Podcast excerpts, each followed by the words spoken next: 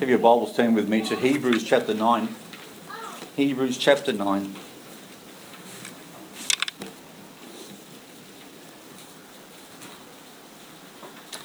And we'll read from verse 11 to 14 this morning. Hebrews chapter 9, verse 11 to 14. Let's read.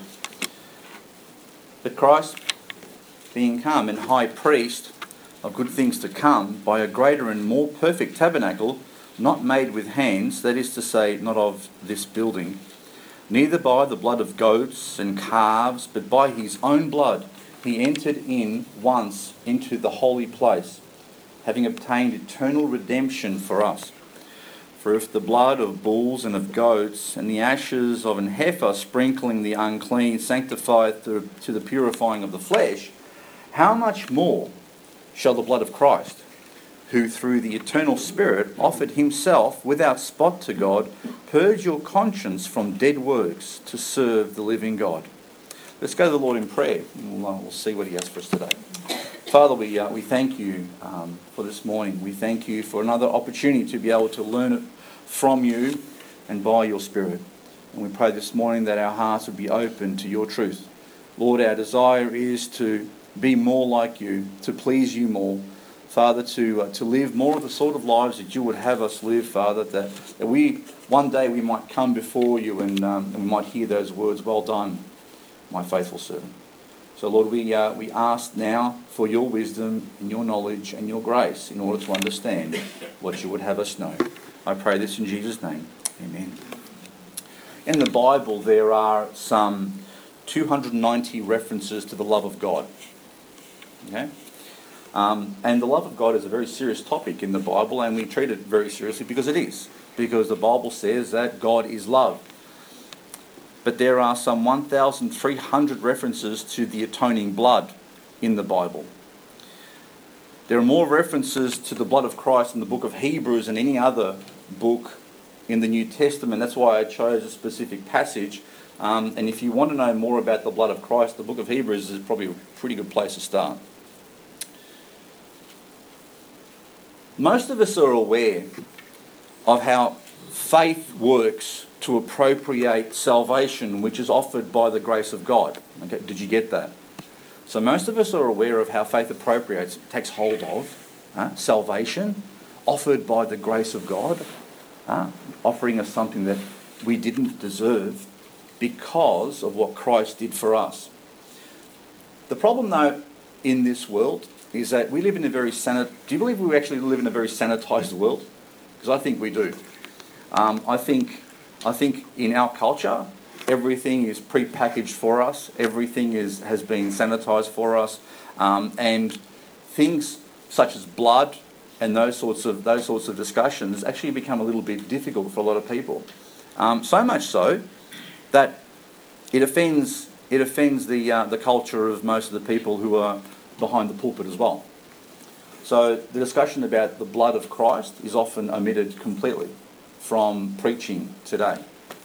In fact, it's, uh, it's not only the, the blood of Christ, it's been uh, banned from many modern day pulpits, but actually a certain number of Bible versions have removed the term blood and they've, they've exchanged it or changed it with something like Christ gave his life.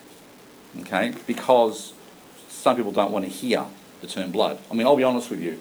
Um, when I used to go to get a, have a blood test, um, and I used to see that person sticking that needle in my arm, and blood used to start coming out. Um, yeah, let's put it this way I had to have Miria drive me home after that. Sook, yeah, I know. It wasn't until I had an operation, because it was the first operation I had. Actually, to let you know, I had most of you know how I had a heart operation, right? Um, it was the first operation I'd ever had in my life. So I went straight to the top in one go. Um, but after after that operation, and they, they punctured me so many times, and I had tubes sticking out of me after the operation. You know something? I didn't care anymore, to be honest with you.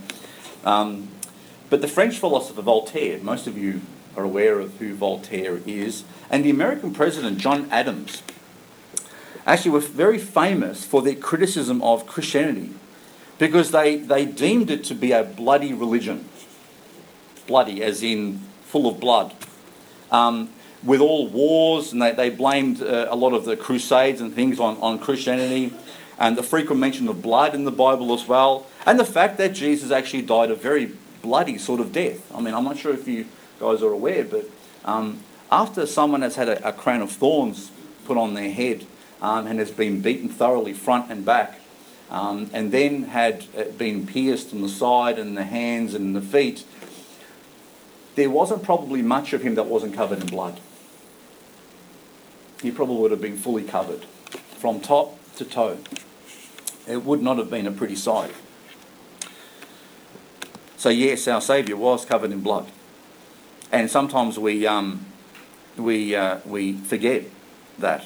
Actually, we should remind ourselves even more about how much blood He actually shed for us. And in our church, we celebrate that blood every fortnight when we have the Lord's table.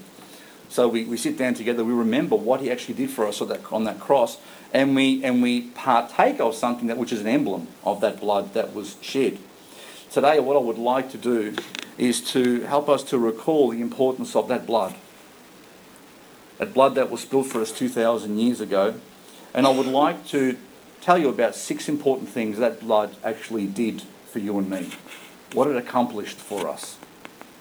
So there are six, th- six things I would like for us to actually note down and remember as to what the blood of Christ achieved for us.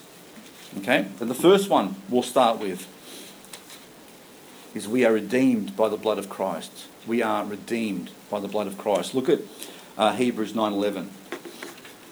It says, "But Christ, being come and high priest of good things to come by a greater and more perfect tabernacle." A tabernacle is simply a, a place of worship. Okay, uh, not made with hands. That is to say, not of this building, neither by the blood of goats and of calves, but by his own blood he entered in once into the holy place, having obtained eternal redemption for us. The blood of Christ has redeemed us. And what does that what does that all mean? Actually, before I get into that, I want you to take note, note of something. It says that he entered into in verse 11. Uh, he entered as a high priest uh, by a greater and more perfect tabernacle. Now, most of you would be aware that when Jesus walked to the earth, there was a temple in, in Jerusalem. There was a big temple over there, okay? And it was a center of all worship. And that temple was divided into three main parts. You had the outer, you had the inner, so the outer court, the inner uh, sanctuary, and then you had what was called the Holy of Holies, where, um, where all the important stuff took place. That Holy of Holies, only once a year, the high priest, so you had a number of priests, once a year that high priest would actually go into that place under fear of death, mind you, if he didn't do things properly. Okay? Um, not, that, not that men would kill him if he did it wrong, but he would die. Okay? And he offered a sacrifice first for himself, and once a year he would offer a sacrifice on behalf of all the people for the sins that they'd made, they had made. Now that tabernacle, right, or that, that tabernacle is another word for a tent of, of worship, and most of you also know that when the Israelites were wandering for 40 years around the desert, God told them to build a tent and that tent was the same shape as the temple that was built, but it was a portable place of worship. And it had the same outer court, inner court, and the holy place. So the Bible tells us, though, something even more amazing. It's that that is a picture of what's in heaven. That's a picture of what's up there. And when Jesus died, he didn't go he didn't go into the holy place in the temple on the earth. He actually entered into the holy place in heaven. And he offered himself. And he showed himself to be the sacrifice for all time and for all eternity. So there is, a, there is an amazing picture. And, and the book of Revelation tells us there is a tabernacle or a temple in heaven, a place where God is worshipped and sacrifice gets made to him. But the sacrifice, the one sacrifice, that came into that temple and offered himself by his own blood was Jesus Christ, and it's a an eternal redemption. Okay, um, this blood that was shed for us, redeems us from the curse of the law and of sin. It redeems us from that. Okay? The law condemned me because I was a sinner before God. There is no one in this earth who can keep the law of God. In fact, the law was written not to not in order for us to keep, in order to show us that we couldn't keep it and to drive us to a savior. So God knew that when he gave the law, it was it was it was not meant to be a thing that said, "Oh, look how good I am, God." I kept, you know, eight out of ten laws today, or I kept seven out of ten laws, so look how good I am. In fact, the Bible says if you break one law, you break them all. You've broken the whole thing. So the law was only designed by God to show us that we were in desperate, desperate need. Had a chat with a, a lady yesterday at, uh, at tennis who was quite happy with this job that she was doing, and she worked for an American pharmaceutical company who only specialised in making medicines for people with really rare diseases. So diseases where you had less than maybe 100 people in the whole of Australia who had that disease, and they specialise in that sort of thing. So she said that the type of results I was getting was absolutely fantastic, and I said that's great to hear. Um, she goes, she, she's told me that she loved actually um, uh, doing the sort of work because it was benefiting people who were the most disadvantaged. So I said once again, that's that's great. Unfortunately, the conversation stopped at that point. I didn't get a chance to tell her that there is another disease that is not rare in this earth, that is more common than any other disease on this planet, and that's the disease of sin. Because every person, every person has this disease. And there is no cure for this disease other than dying. One way or another, you die. One way you die twice where you die from the disease and then you die an eternal death away from God in a place called hell, actually in a place called the lake of fire. The other way is to die. got that? But you die to yourself. And you accept an exchange. And the exchange that, that, that was offered was done at Calvary 2,000 years ago. And Jesus says, I'll tell you what, what I'll do is I'll pay for all the sins that you've committed and all the sins that you're going to commit. And what I'll do is I'll offer my life in exchange for yours. So all the good that I've done will put uh, be put onto your account. All the bad that you've done, we put onto my account. I'll pay for your sin. I'll go through all the suffering for you. And then you'll be free of this disease. And that's what the blood of Christ did for us. It redeemed us. You see, the term redemption or redeeming is the action of regaining or gaining a possession back in exchange for a payment or clearing of a debt. Redemption means to buy back, and God bought us back. He bought us back from sin and the curse of the law because the law condemned us and sin held us in bondage and captive and would not let us go.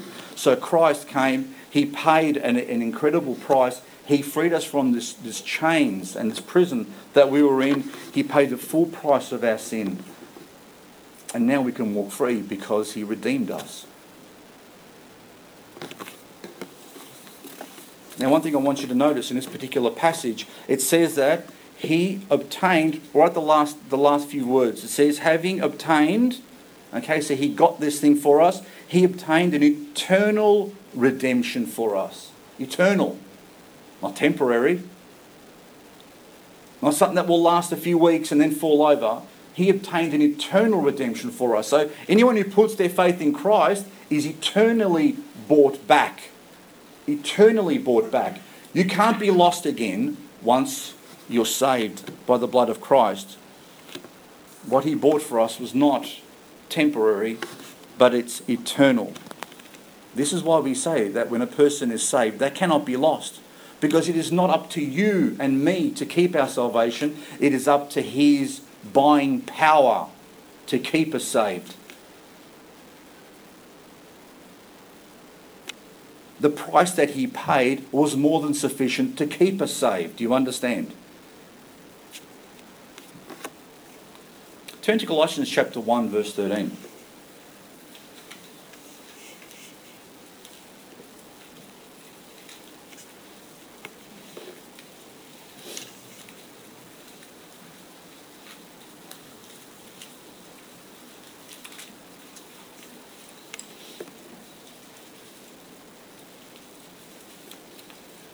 Colossians 1:13 says, "Who hath that's who is Jesus there? Jesus hath delivered us from the power of darkness and hath translated us, that means delivered us or brought us into the kingdom of his dear Son, in whom we have redemption through his blood, even the forgiveness of sins. So, another way of looking at redemption is that we've had all of our sins paid for and cleared. So, when he paid that price to buy us back, it paid the debt that we owed, that we could not pay our own. Why is the blood of Christ so precious? Imagine the value of that blood. It was able to buy and pay for the sins of countless people from all ages, both before he came and after he came. How many people and how many sins are there in this world? That's why it took the Son of God to pay for those sins. A normal mortal could not do it. A normal mortal being could pay for maybe one other person and lose themselves in the process. The Son of God could pay for every person throughout all of time and make sure it lasted forever. Why is the blood of Christ precious? It redeems us. It frees us from the cruel slave master of sin that we were bound to, and the condemning finger of the law that pronounced us guilty because we chose to put ourselves under the service of sin. We chose to become the slaves of sin. We chose. We chose to have sin as our master rather than God. My question to you this morning as we go through these things, now my first question to you is Have you received the full payment of your sins through the shed blood of Christ? Have you had your sins paid for? Because if you haven't had your sins paid for, remember, there are two deaths that need to be died. One, you die twice. One, you die once, but then you get to live forever. If you have not had your sins paid for by that blood that was shed at Calvary, you will have to pay for your own.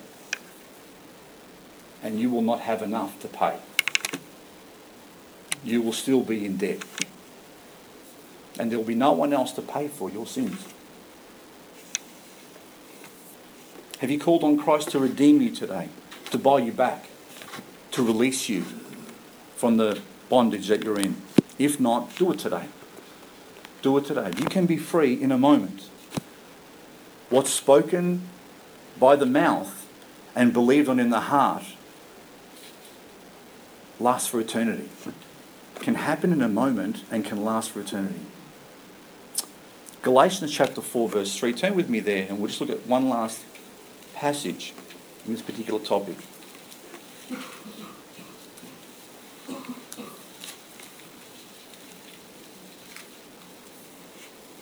Galatians chapter 4, verse 3.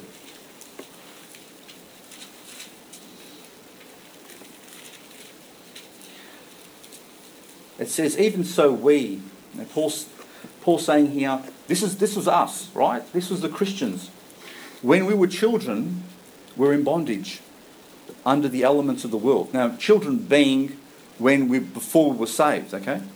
But when the fullness of time was come, God sent forth his son, made of a woman, made under the law, to redeem them that were under the law. That's us.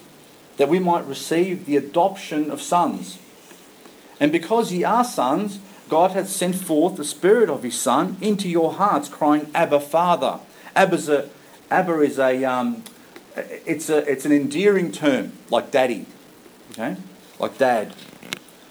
Wherefore, thou art no more a servant, but a son. And if a son, then an heir of God through Christ. Do you get that?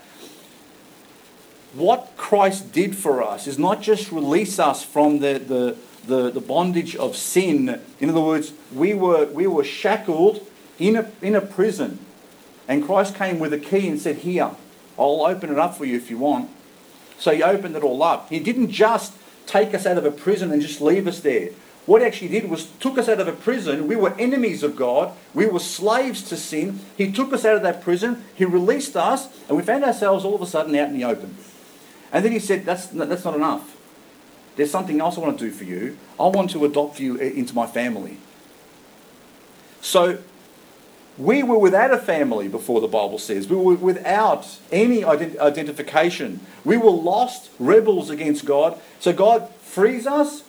He, he took rebellious, sinful, um, iniquitous people like us, freed us when He didn't have to because He loved us and He wanted to see us freed. And then at that point, He goes, I'll tell you what I'll do for you. I'm going to actually adopt you into my family, God's family. What's God's family? Not even the angels are in God's family. Do you understand that? I'm going to adopt you into my family. And because my son did this for you, he's going to be the link between me and you. And he's the identification. He's your new identification. He's what makes you a, a part of the family of God, a part of the family of heaven. I'll talk a bit more about that later. Let's go to the second one. Turn to Revelation chapter 1, verse 4 with me. Revelation chapter 1, verse 4.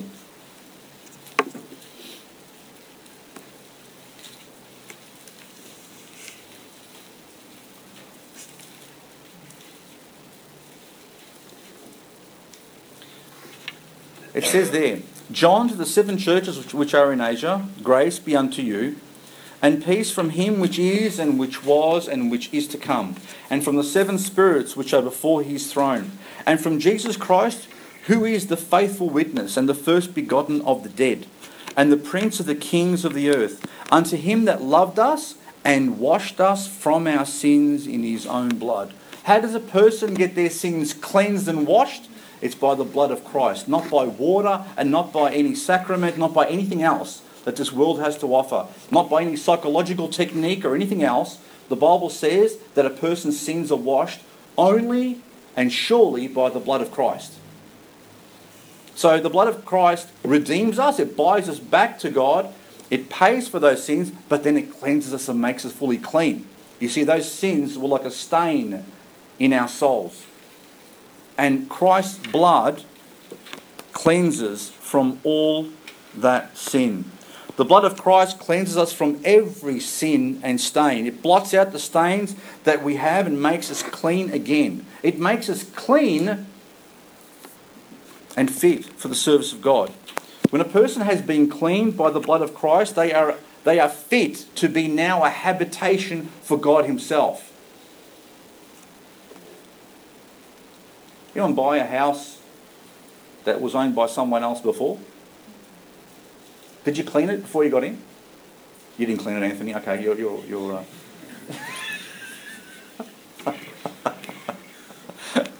before you go into a house, though, don't you give it a clean? You don't clean it. You, you know, Anthony, stop stop shaking your head because you're distracting me.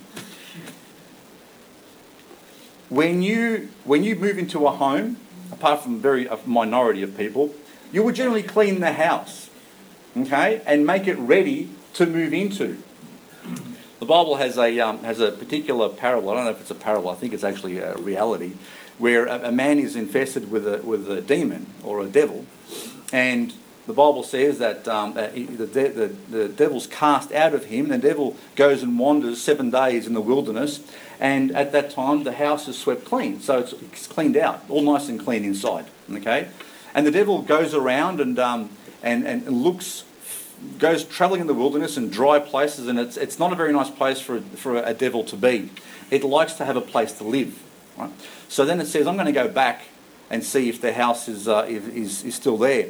So it goes back and it finds the house all beautifully clean and ready to live in. So it takes seven other ones and goes back. And it says that the, the state of this person is worse than what his first state was. Why? Because even though the house was clean, there was no one living in home.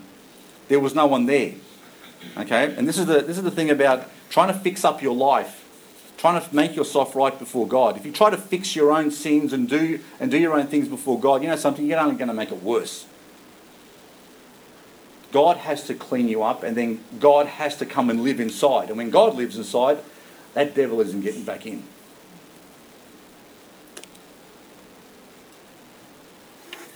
The blood of Christ cleanses us completely. It makes the house completely clean, ready for God to live in there. And the Bible says that the Holy Spirit comes and lives in a believer when they're born again.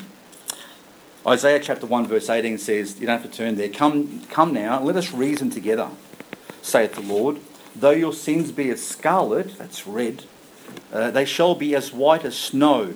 Though they, though they be red like crimson, they shall be as wool. That's the promise that God gives, that God can actually clean and cleanse us of all of our sins. How does he do that? By the blood of Christ. The blood that was shed cleanses us from all of our sin and stain. Now turn to 1 John chapter 1 verse 7 because it doesn't just end there. He doesn't just clean us once, but he continues to clean us every day. It doesn't finish there. This is a continual cleaning action. God has redeemed us. God, God cleans us. So when you first give yourself to God, God cleans us thoroughly. But then it says in 1 John chapter 1 verse 7. But if we walk in the light, as he is in the light, that's the Lord Jesus Christ, we have fellowship one with another. That's a relationship together. And the blood of Christ, Jesus Christ, his Son, cleanses us from all sin. So walk with God. Have a relationship with God. Once you're saved, you enter into a relationship with God, and that relationship itself actually keeps you clean all the way through. And the blood of Christ continues to clean from all sin. There is no sin. There is no sin that that blood can't clean. There is no stain that doesn't come out. I know that there are many people who struggle with their past, with what they've done or what they've said. But I'll tell you now, there is no sin, there is no stain, there is nothing that can resist the, the cleansing power of His blood. It can clean you thoroughly and give you a perfectly clean and pure life before God. Part of the problem that people have is not actually believing it. Because even though God might have actually cleansed you of all of your sin and stain, and the Bible says that He's cast it as far as the east is from the west, so He can't see it and He doesn't want to see it anymore. He's cleansed it and He's thrown it away. The problem with us is that we tend to want to keep holding on to it. We can't quite believe sometimes how God can really um, forgive some of my stains and my sin. How can He really clean some of those things I did in the past? But He can. God can. And He does. And the Bible says that if we have a fellowship with God, then there is continual cleansing that takes place. And the Christian receives this cleansing from their Saviour each and every day. And it just comes from walking with Jesus. That's all it is. Just comes from being with Him, walking with Him. Walking in the light means we continue to trust in Him. Just trust in Him, rely on Him for your needs. He knows all of our faults, He knows all of our failings, He knows our sins, our fears, our doubts. The question is how much we continue to trust Him. Exercise that faith that you were saved through at the beginning, and we'll continue to see the Holy Spirit work in our lives. Please understand that walking in the light does not mean you have to live a perfect life. It doesn't mean that you have to walk perfectly to be in the light. Even though you might sin, it doesn't mean you're living in darkness. Although our desire should be each and every day to live as perfectly as our Saviour. That's the desire that we should have every day. But God knows that we, we fall short. In fact, otherwise, if that wasn't true, then what sin would there be to cleanse? Because it says here that as we walk in fellowship one, one with another, the blood of Jesus Christ cleanseth, continues to cleanse us from all sin. So it assumes, this particular verse assumes that you're going to have sin in your life. It assumes it. In fact, look at verse 8, 9, and 10. If we say we have no sin, we deceive ourselves, and the truth is not in us. If we confess our sins, he is faithful and just to forgive us our sins and to cleanse us from all unrighteousness. If we say we have not sinned, we make him a liar, and his word is not in us. You like that? Do you understand that? If we say at any point in our, our Christian walk, I haven't got any more sin, I'm perfect now. I don't need Jesus to cleanse me anymore. That's what we're essentially saying. But if we understand that we do sin, if we understand that we continue with this walk, and as, uh, as the, the Bible says, we dirty ourselves as we go through this world, we require, we need the blood of Christ to continue to cleanse us from all sin. Let's aim to walk in the light, which means let's aim to walk in, in perfect fellowship with Him. Let's aim to be perfect, as perfect as we possibly can, but let's always remember that we need His blood to cleanse us. Okay? And you can, you can stand before Him each and every day, clean and pure and holy before a righteous God. The next thing I want you to understand is the Bible says that we are brought near by the blood of Christ. Okay, that's the third one. We are brought near by the blood of Christ. You know, being alone is not what we were created for. Have you worked that one out? We're created to be social beings with relationships. And loneliness is one of the most frightening things for many people. You know, many people, as they get older, they, one of their biggest fears is that they will die alone. One of the saddest things you can hear is when, you know, when someone's died in their home and no one's found them for weeks and weeks and months. They died alone. That's a scary place to be. It's a scary place for younger people to be, especially when they've been rejected by their peers. Now, talk about teenagers and the, and the, the things they go through these days. Now, the wonderful things like social media with Facebook and Twitter and all those wonderful things, everyone can communicate with each other, but they can also destroy each other very quickly as well. There's always a need to feel connected, especially for teenagers, to feel part of a group, to, to feel wanted.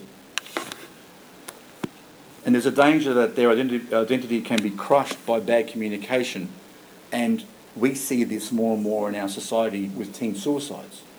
There's more teen suicides in our society with teenagers who have all these things, who have an education, who have you know computers, who have um, uh, places they can go and see and do, um, incomes and money they can spend things on. Why are there more suicides in our society than there are in societies where they have nothing?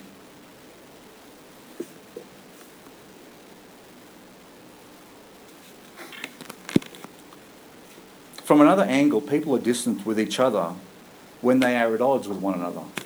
Do you understand that? So, if people are warring with each other, arguing with each other, if there are issues with one another, they're distant from one another, aren't they? Families are wonderful. Families are wonderful. But when there are odds within the family, it can be the most terrible place to be. I know, because I grew up with it. I grew up with some pretty serious arguments in our family.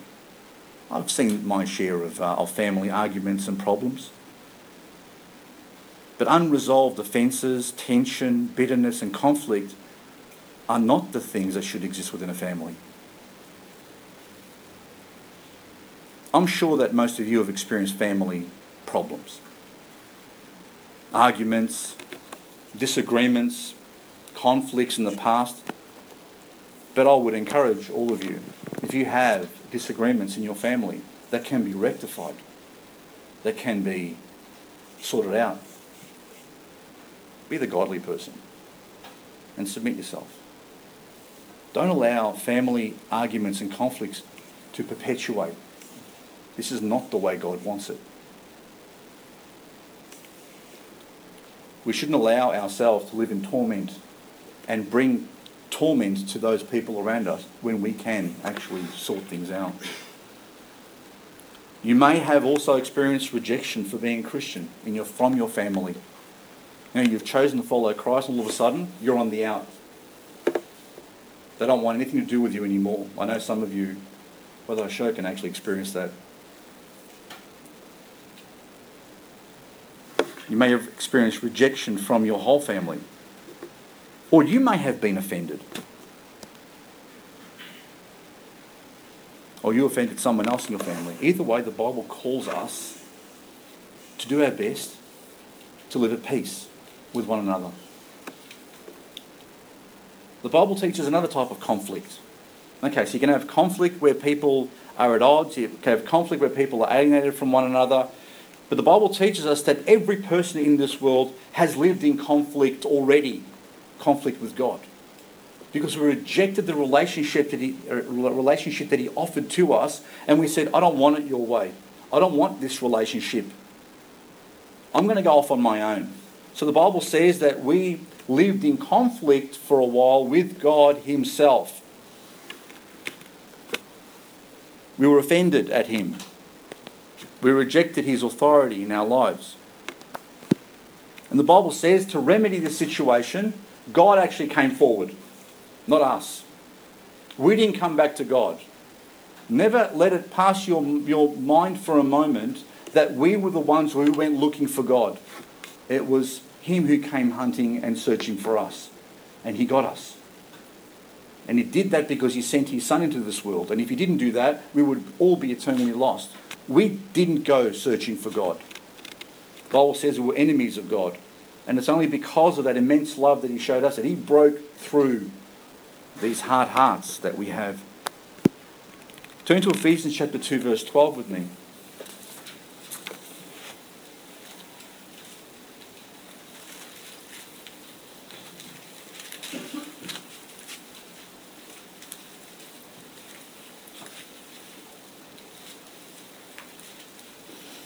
So, looking at the third point here, which is that we are brought near to God now. We were alienated once from God. The Bible says that we have been brought near to God now by the blood of Jesus Christ. Ephesians chapter 2, verse 12 says that at that time you were without Christ. Without Christ, being aliens from the commonwealth of Israel and strangers from the covenants of promise, having no hope and without God in the world. But now in Christ Jesus, ye who were sometimes were, were far off are made nigh by the blood of Christ. For he is our peace, who hath made uh, both one and hath broken down the middle wall of partition between us. Having abolished in his flesh the enmity, that's hatred, even the law of commandments contained in ordinances, for to make in himself of twain, that's two, one new man, so making peace, that he might reconcile both unto God in one body by the cross, having slain the enmity thereby. The blood of Christ has brought us back to God. It not only did that, actually brought us into the Commonwealth of Israel. You see, at one stage, God was dealing with Israel. God had an agreement with Israel. Israel was to be the light to the world. Israel failed in that. And then you still have, even today, you have the Jews and you have the, the people who aren't Jews. Sorry? Gentiles. We are generally the Gentiles. And we were alienated from those promises. Unless we were converted to become Jews, we didn't know anything about the promises that God had and the ordinances and the laws and all those things. But the Bible says that when Christ gave his shed his blood on that cross, he actually brought those two together as and made them one new person. And then he made that person one with God.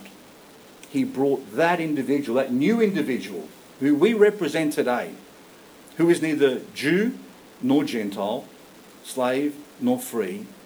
We, we represent a special type of person, a new type of person that Christ has created because of himself and what he did by shedding his blood for us on that cross. Though we were once far from God, we had no relationship with him. The blood of Christ has now brought us together. And it's through the blood of Christ that we now have a relationship with God. We had no relationship before. And a relationship not just as friends, a relationship of a child and a father legitimate children, not illegitimate children. When we travel and we meet Christians in other places, when we go to different parts of the world or they come here, there is an immediate bond between us for whatever reason, and we know why. Because we're part of the same family. We have a common father, a common past, and a common destiny. Colossians chapter 1 verse 20 says, And having made peace through the blood of his cross, by him to reconcile all things unto himself, by him I say, whether they be things in earth or things in heaven. Jesus by his blood reconciled everything back to himself. What does peace look like? You know, the, the two painters were commissioned to, to paint uh, a portrait or, or, a, or a scenery of what peace looks like. So the first painted a beautiful evening scene in the foreground, which there was a lake there. Uh, its surface was absolutely calm and unruffled and still. Trees surrounded it, meadows stretched away into the distance. Cattle were gently, you know, eating grass in the in the background. A little cottage, uh, a setting sun, all spoke perfect, perfect peace and rest. Would you agree that looks like a peaceful image? The second painter drew a wild, stormy scene. Yeah, which goes up to a bad start here. So he draws a, a wild, stormy scene, heavy black clouds overhead. In the centre of a picture, this massive waterfall. Ever have been next to a waterfall? How loud it actually is? Okay, so this, this waterfall is pouring volumes and volumes of water covered with foam everywhere. everywhere.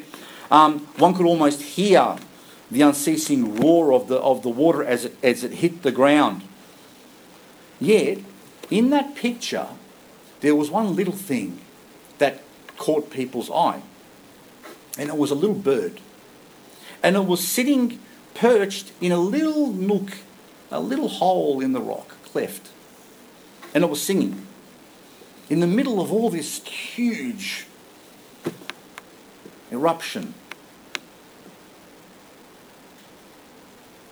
It's the second painter who painted the type of peace that we can have. It's easy to have peace when the water's still, there's no wind, everything is absolutely perfect. You can say, oh, Look, I'm at peace. It's a different type of peace where the world is in conflict around you, where things look as if they're falling apart where things are all over the place and there's noise and there's hustle and there's bustle and there's turmoil and there's conflict, and you can be at peace in the middle of all that. That's the type of peace that God offers us because in this world we are going to be surrounded by turmoil and tribulation and trial and persecution. They're all promises of God, actually. God promises you're going to have this in your life. But you know what? With me, you can have peace. And that's a type of peace the Bible talks about.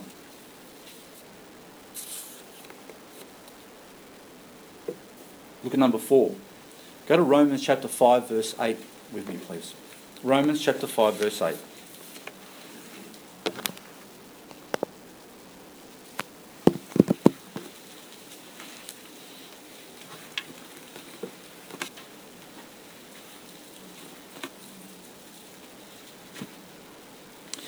Says there, But God commendeth his love toward us, in that while we were yet sinners, Christ died for us. Much more then, being now justified by his blood, shall we be saved from wrath through him. The next thing, the fourth thing that the blood of Christ actually does, it justifies us before God. Now, what does that, what does that mean?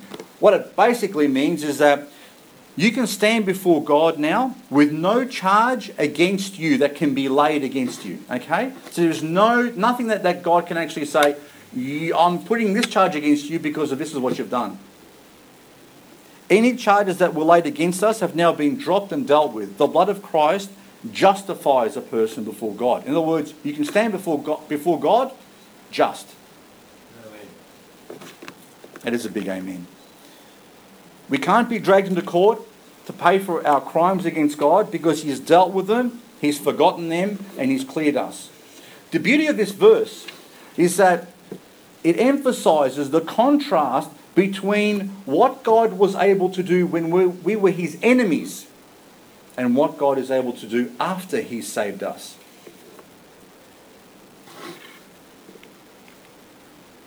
See how it says, much more than? Look at verse 8. It says, God commendeth his love toward us, and that while we were sinners, Christ died for us. So while we were sinners, God showed the amazing love that he had by sending his son to save us. Huh? Then he sends his son to a cross. He dies a, a terrible death to save us. And then the Bible then says in the next verse, much more than. much more than that? Much more than what you did there? So now that he saved me, the Bible says, much more than. Now that we are just before Him, now that we are justified before Him, we shall be saved from wrath, which means good news for us. Because if God is able to save you, and which is the harder thing to do, for Him to send His Son and to die and show love for sinners like us? Or is it easier for Him to actually, once He's saved us, once we're adopted into His family, to keep us in His family? Which is the harder thing to do? The first part was harder to do. That's why it says much more than. Being justified means that you stand before God now as a just person by His standard, not by ours, by His. By His perfect law, which exists in heaven itself. That is why we are ready and fit for heaven the moment we put our faith in Christ. We're ready for heaven. There is no angel more righteous, more just than you are today if you've put your faith in Christ. That, does that sink into you? Is that difficult to sink in? That there is no angel more just or righteous before God, standing before his throne now, than you are today before him. Because he bought your righteousness he declares that we are just before him. He is the justifier, and no one can tell us that we're not.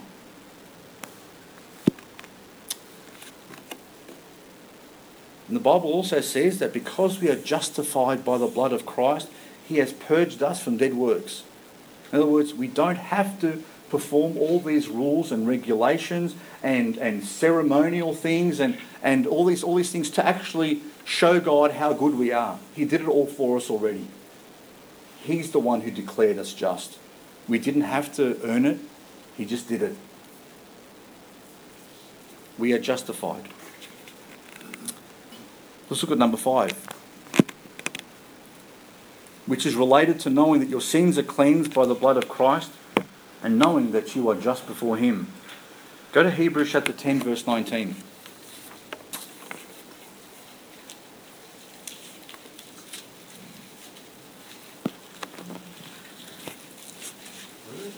Hebrews chapter 10, verse 19.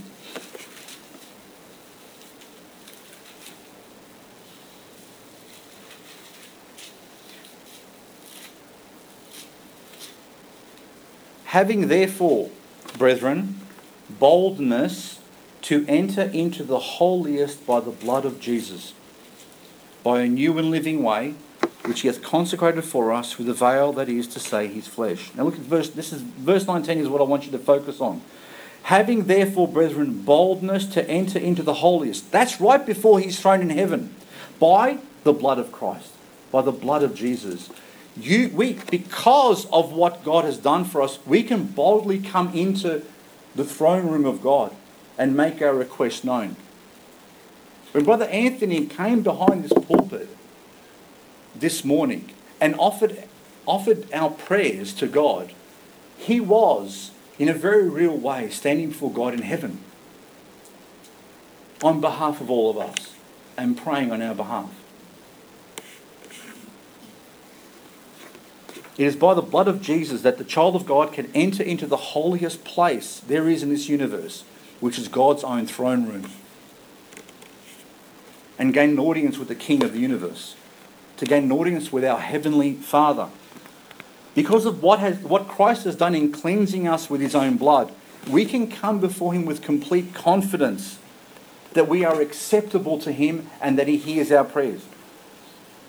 Let me remind you, knowing that we are redeemed by the blood of Christ, we are cleansed by the blood of Christ, we have been brought near to God by the blood of Christ, We have been justified by, which means being made righteous by the blood of Christ. Does that not give you enough boldness to come before His throne and pray?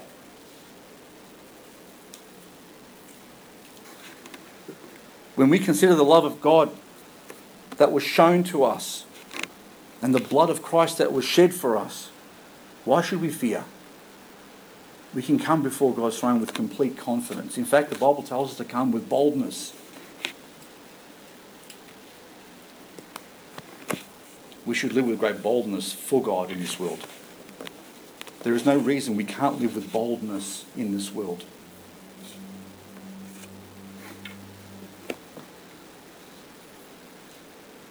And finally, I just want to wrap things up with point six, which is that the blood of Christ is the basis for the new covenant, the new agreement between God and man. There is, you'll understand the Bible's broken up into two parts, right? It says the Old Testament and the New Testament. The term testament is another, necess- another basic word for agreement or covenant. It's an agreement between two parties, a contract, you might say. The Old Testament refers to the Old Agreement. The New Testament refers to the New Agreement, and it was the blood of Christ that commenced and initiated the new agreement between God and man. That's why we read every time we have communion. After the same manner also he took the cup when he had supped, saying, This cup is the New Testament in my blood. This do ye offer as ye drink it in remembrance of me. On the night before he went to the cross, Jesus offered that cup as an emblem that a new agreement was being made between God and man, and his blood was going to seal it.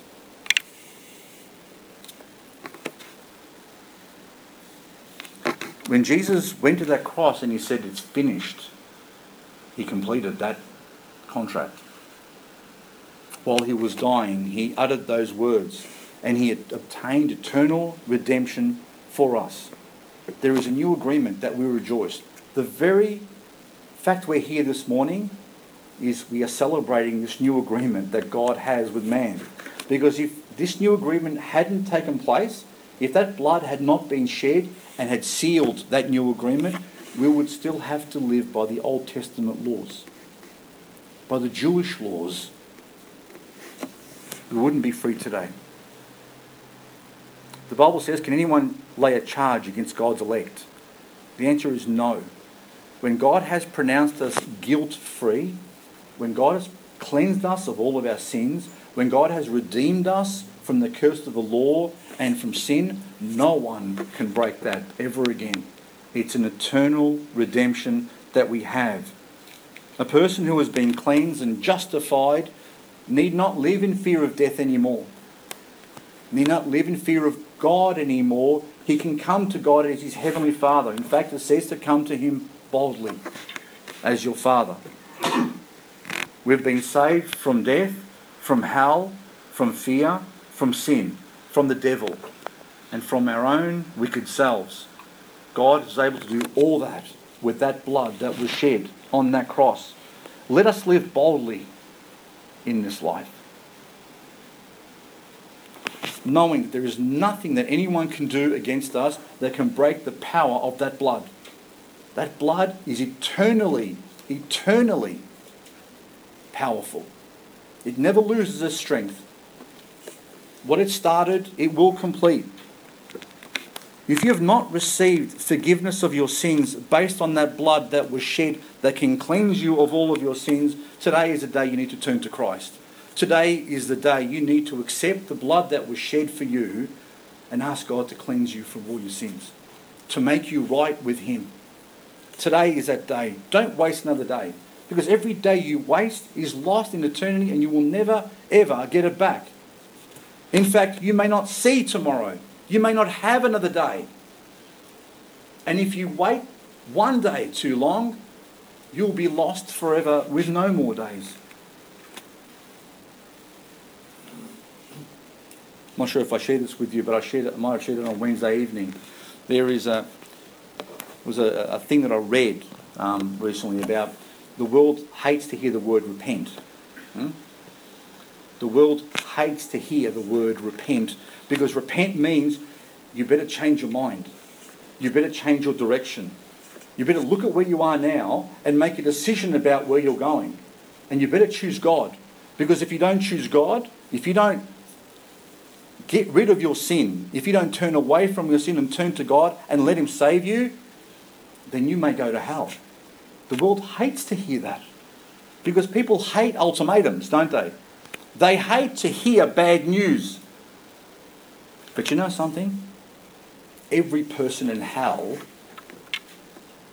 every person in hell would love to hear that word one more time. Just one. Because it's too late. And they have no more chance to hear that word. If you haven't received forgiveness of your sins, if you haven't allowed that blood to cleanse you from your sin, today is the day. Don't wait. If you are saved today, if you have accepted Jesus as your Lord and Savior, if you've turned from your sin and turned to God and allowed Him to save you and rescue you, if you have been redeemed and cleansed and brought near to God, if you have been justified and made righteous before God by this blood that I'm talking about this morning, then be bold and live for Him. Be bold because there is nothing that can come against you that can overcome you. How will we respond to Him today? What will the blood of Christ do for you? God bless you. Thank you.